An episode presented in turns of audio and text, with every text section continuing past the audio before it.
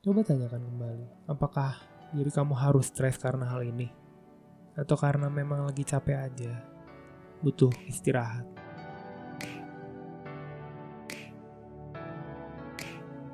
Halo friends, selamat datang di Ruang Sadar. Hari ini adalah sesi Mindfulness Bites yang pertama. Mindfulness Bites itu adalah sesi di podcast ini di mana kita bakal ngebahas quotes atau kutipan-kutipan yang bisa kita renungkan, kita pikirkan lebih dalam lagi untuk bisa kita terapkan atau menjadi bahan perenungan kehidupan kita sehari-hari. Quotes yang mau gue bacain hari ini adalah dari Marcus Aurelius, seorang raja Romawi, seorang stoik, salah satu guru dari stoicism juga. Di bukunya Meditations ada satu quote seperti ini. It's normal to feel pain in your hands and feet if you're using your feet as feet and your hands as hands.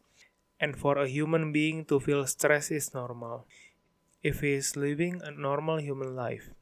And if it's normal, how can it be bad? Atau terjemahannya begini. Adalah normal untuk merasakan sakit di tangan atau di kakimu jika kamu menggunakan kakimu sebagai kaki dan tanganmu sebagai tangan. Dan sebagai manusia, stres itu normal. Kalau ia menghidupi kehidupannya sebagaimana normalnya manusia itu hidup.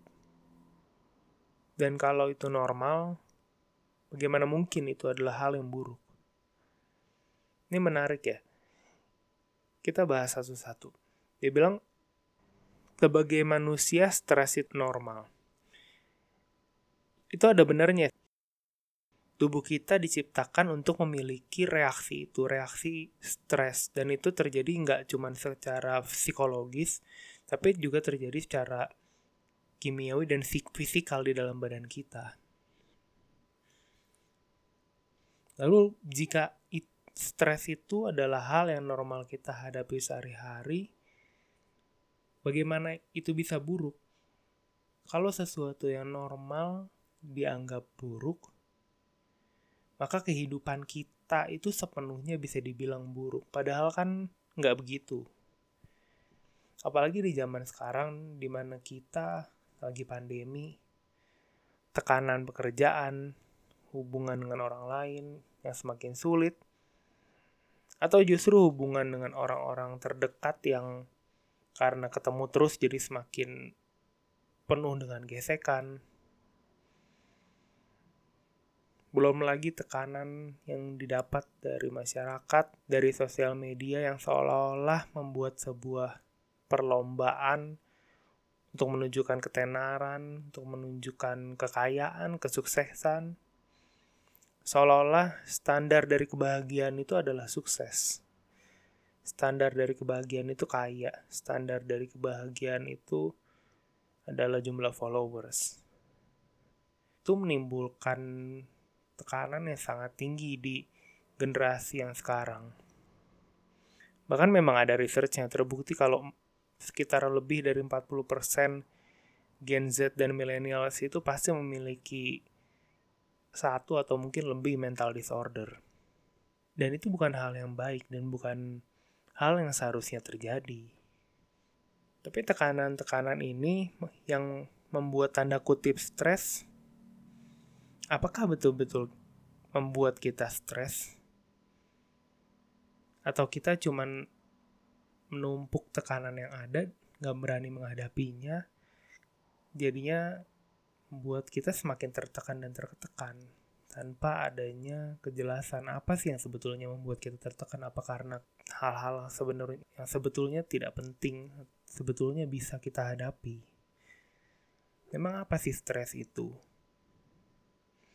Stres itu bisa dibilang adalah kondisi yang terjadi di fisik dan mental kita pada saat kita berekspektasi akan sesuatu, tapi kenyataan berkata lain.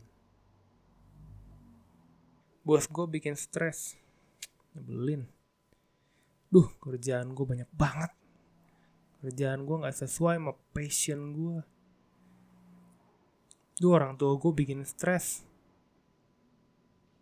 asalnya dari mana sebetulnya sih biasanya? Pekerjaan bikin stres. Coba coba kita pikir begini. Kalau semua orang pekerjaannya sama kayak kamu, sama kayak lo. Kalau melakukan pekerjaan seperti itu adalah sesuatu yang memang wajib dan umum dilakukan semua orang.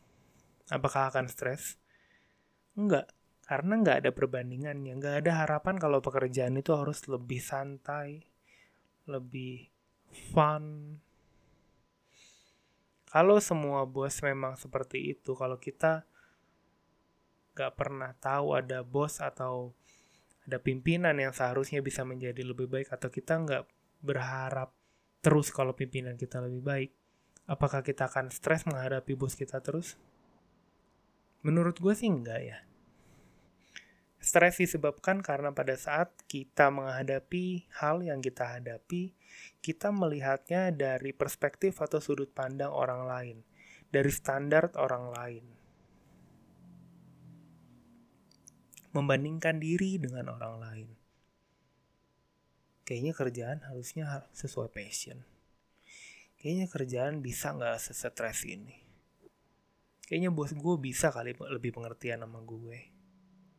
Harusnya gini, harusnya gitu. Tapi kembali lagi ke quotes tadi. Kalau yang kita hadapi sehari-hari itu kita anggap sebagai suatu yang normal. Kalau hidup kita memang sudah seharusnya kita jalani seperti itu, terus kenapa itu buruk? Kalau memang kita harus melalui itu, kenapa itu buruk? Seorang atlet yang mau jadi atlet profesional, yang mau menjadi mahir, awalnya harus melalui latihan yang sangat luar biasa berat. Dinikmati? Mungkin sebagian dinikmati. Apakah sepenuhnya? Gue yakin enggak. Pasti ada aja rasanya stres. Mau sesuka apa pun sama permainan itu. Pasti ada aja rasanya sakit, mau berhenti. Harus latihan sebegitu banyaknya, sebegitu lamanya. Memberikan tekanan lebih terhadap badan. Supaya badan bisa berkembang. Supaya kemampuan bisa bertambah. Tapi memang itu harus dilaluin dia tahu itu harus dilaluin makanya ya udah bukan sesuatu yang buruk rasa sakit yang dialami atlet yang sedang berlatih bukan sesuatu yang buruk tapi sesuatu yang normal dan memang harus dilakukan coba ambil perspektif itu terhadap hidup kita sendiri kalau kalau memang apa yang kita alami sekarang yang membuat kita tanda kutip stres adalah sesuatu yang harus kita alami dan lewati Terus kenapa harus stres? Memang banyak hal yang terjadi dalam hidup kita ya. Dan setiap orang pun memiliki jalannya masing-masing. Tapi setiap orang juga mengalami tekanannya masing-masing. Tekanan ini kita bisa sebut sebagai stresor ya. Stresor itu hal yang menyebabkan tekanan. Yang harus lo mengerti gini. Stresor gak harus menyebabkan stres hal yang membuat lo tertekan gak harus membuat lo stres. Kembali lagi itu adalah pilihan bagaimana lo memandangnya. Ada beberapa hal yang bisa lo lakuin pada saat mau mulai menyadari mengubah perspektif terhadap hal yang lo anggap stres ini. Yang pertama, coba cari jeda, cari waktu diam, terus mulai nafas diatur, Lakuin box breathing atau nafas kotak. 4 detik untuk menarik nafas. 4 detik ditahan 4 detik dibuang 4 detik ditahan lagi ulangi itu cukup beberapa menit pada saat mulai tenang Coba tanyain lagi. Pertama, apa aja yang membuat diri kamu stres? The first step to solve a problem is to admit that there is a problem, then to know what is the problem. Betul-betul coba jabarin apa aja yang membuat diri kamu stres. Lalu ditanyakan lagi kepada diri sendiri, kenapa hal-hal ini membuat kamu stres? apa yang kamu harapkan berubah dari hal-hal ini? Apa yang kamu sebetulnya harapkan kalau hal ini nggak terjadi? Apa sebetulnya ekspektasi kamu terhadap kondisi ini? Apa yang seharusnya terjadi dan malah ini yang terjadi? Lalu kalau kamu nggak nggak bisa menemukan alasan yang jelas kenapa hal ini membuat kamu stres, coba tanyakan kembali. Apakah diri kamu harus stres karena hal ini? Atau karena memang lagi capek aja? Butuh istirahat. Lalu kalau memang betul-betul hal ini membuat kamu stres, tidak sesuai dengan ekspektasi kamu, ada nggak yang bisa kamu lakukan? Apakah menyuarakan suara kamu mungkin bisa merubah keadaan? Mencoba membuat solusi?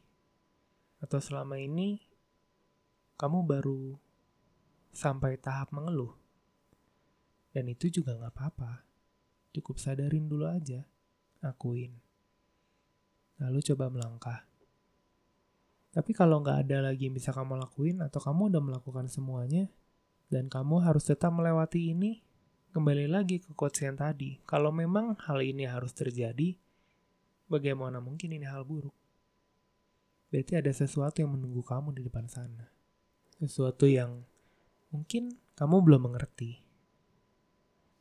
Hal yang membuat stres itu di luar kontrol kita.